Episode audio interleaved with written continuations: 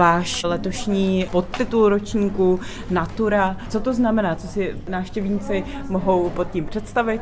Letošní letní slavnosti staré hudby se budou kochat krásami přírody, takže příroda bude ten hlavní inspirační zdroj pro autory a hudbu, kterou jsme vybrali pro letošní koncerty. Hudba, ať už barokní, ale vlastně i v té renesanci, vlastně i ve středověku, napodobuje zvuky přírody, ať už jsou to zvuky z říše zvířat nebo, nebo živlů. Pak je tam ještě i aspekt duchovní, který na našem festivalu také uslyšíme přímo na tom prvním koncertě. Na ten zahajovací koncert já jsem se právě chtěla zeptat, jestli byste ho krátce představili a zmínili něco o tom tělesu a kdy proběhne. To těleso totiž je vlastně covidové dítě, když to tak řeknu, v dobrém slova smyslu, protože v průběhu pandemie, kdy byly uzavírky, karantény, tak to Retom Denis, velice zkušený zpěvák a člen mnoha souborů zaměřených na vokální polifonii, seděl doma a měl čas.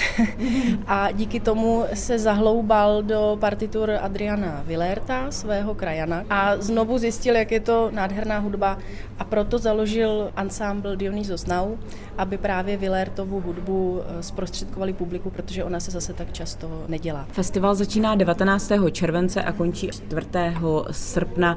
Kolik těch koncertů dohromady uvedete? Bude jich sedm. V rámci festivalu ještě se pořádá workshop se souborem, ve kterém jsou německé solistky se Saský Filkencher, Christine von der Goltz, čelistkou věhlasnou.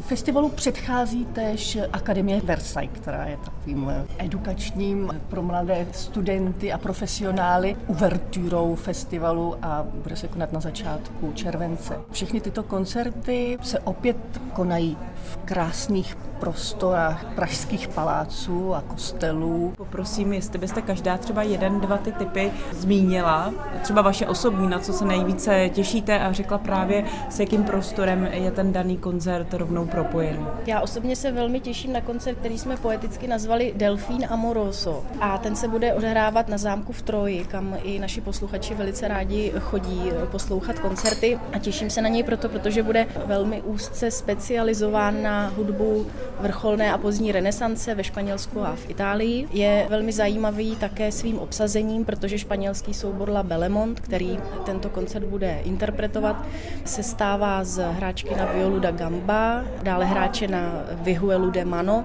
a na španělskou barokní dvouřadou harfu, což jak vihuela de mano, tak ona zmiňovaná španělská dvouřadá harfa jsou nástroje, které právě v 16. století v tom zlatém období španělské historie zažívaly největší slávu a neodmyslitelně patří právě k tomuto repertoáru.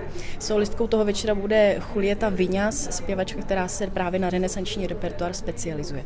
Ještě poprosím o tip Janu Semerádovou. Já se strašně těším na koncert dvou čembal. Tito dva čembalisté nám ušili program na míru. Opět půjde tedy o přírodu, o její vypodobnění v dílech francouzských klasenistů, ale též Hendla a našeho velkého Johana Sebastiana Bacha. Bude to poprvé na našem festivalu, kdy uslyšíme dvě čembala eh, v krásných prostorech Břevnovského kláštera, tedy komornějším sále, tereziánském sále, kde mm, jsme slyšeli mnoho komorní hudby a myslím si, že velmi sluší tento sál čembalu. Uslyšíme takovou jejich přírodní svitu, kterou se stavili z děl Ramových, Kuprénových, ale tež François Danicourta, takže i neznámých francouzských skladatelů.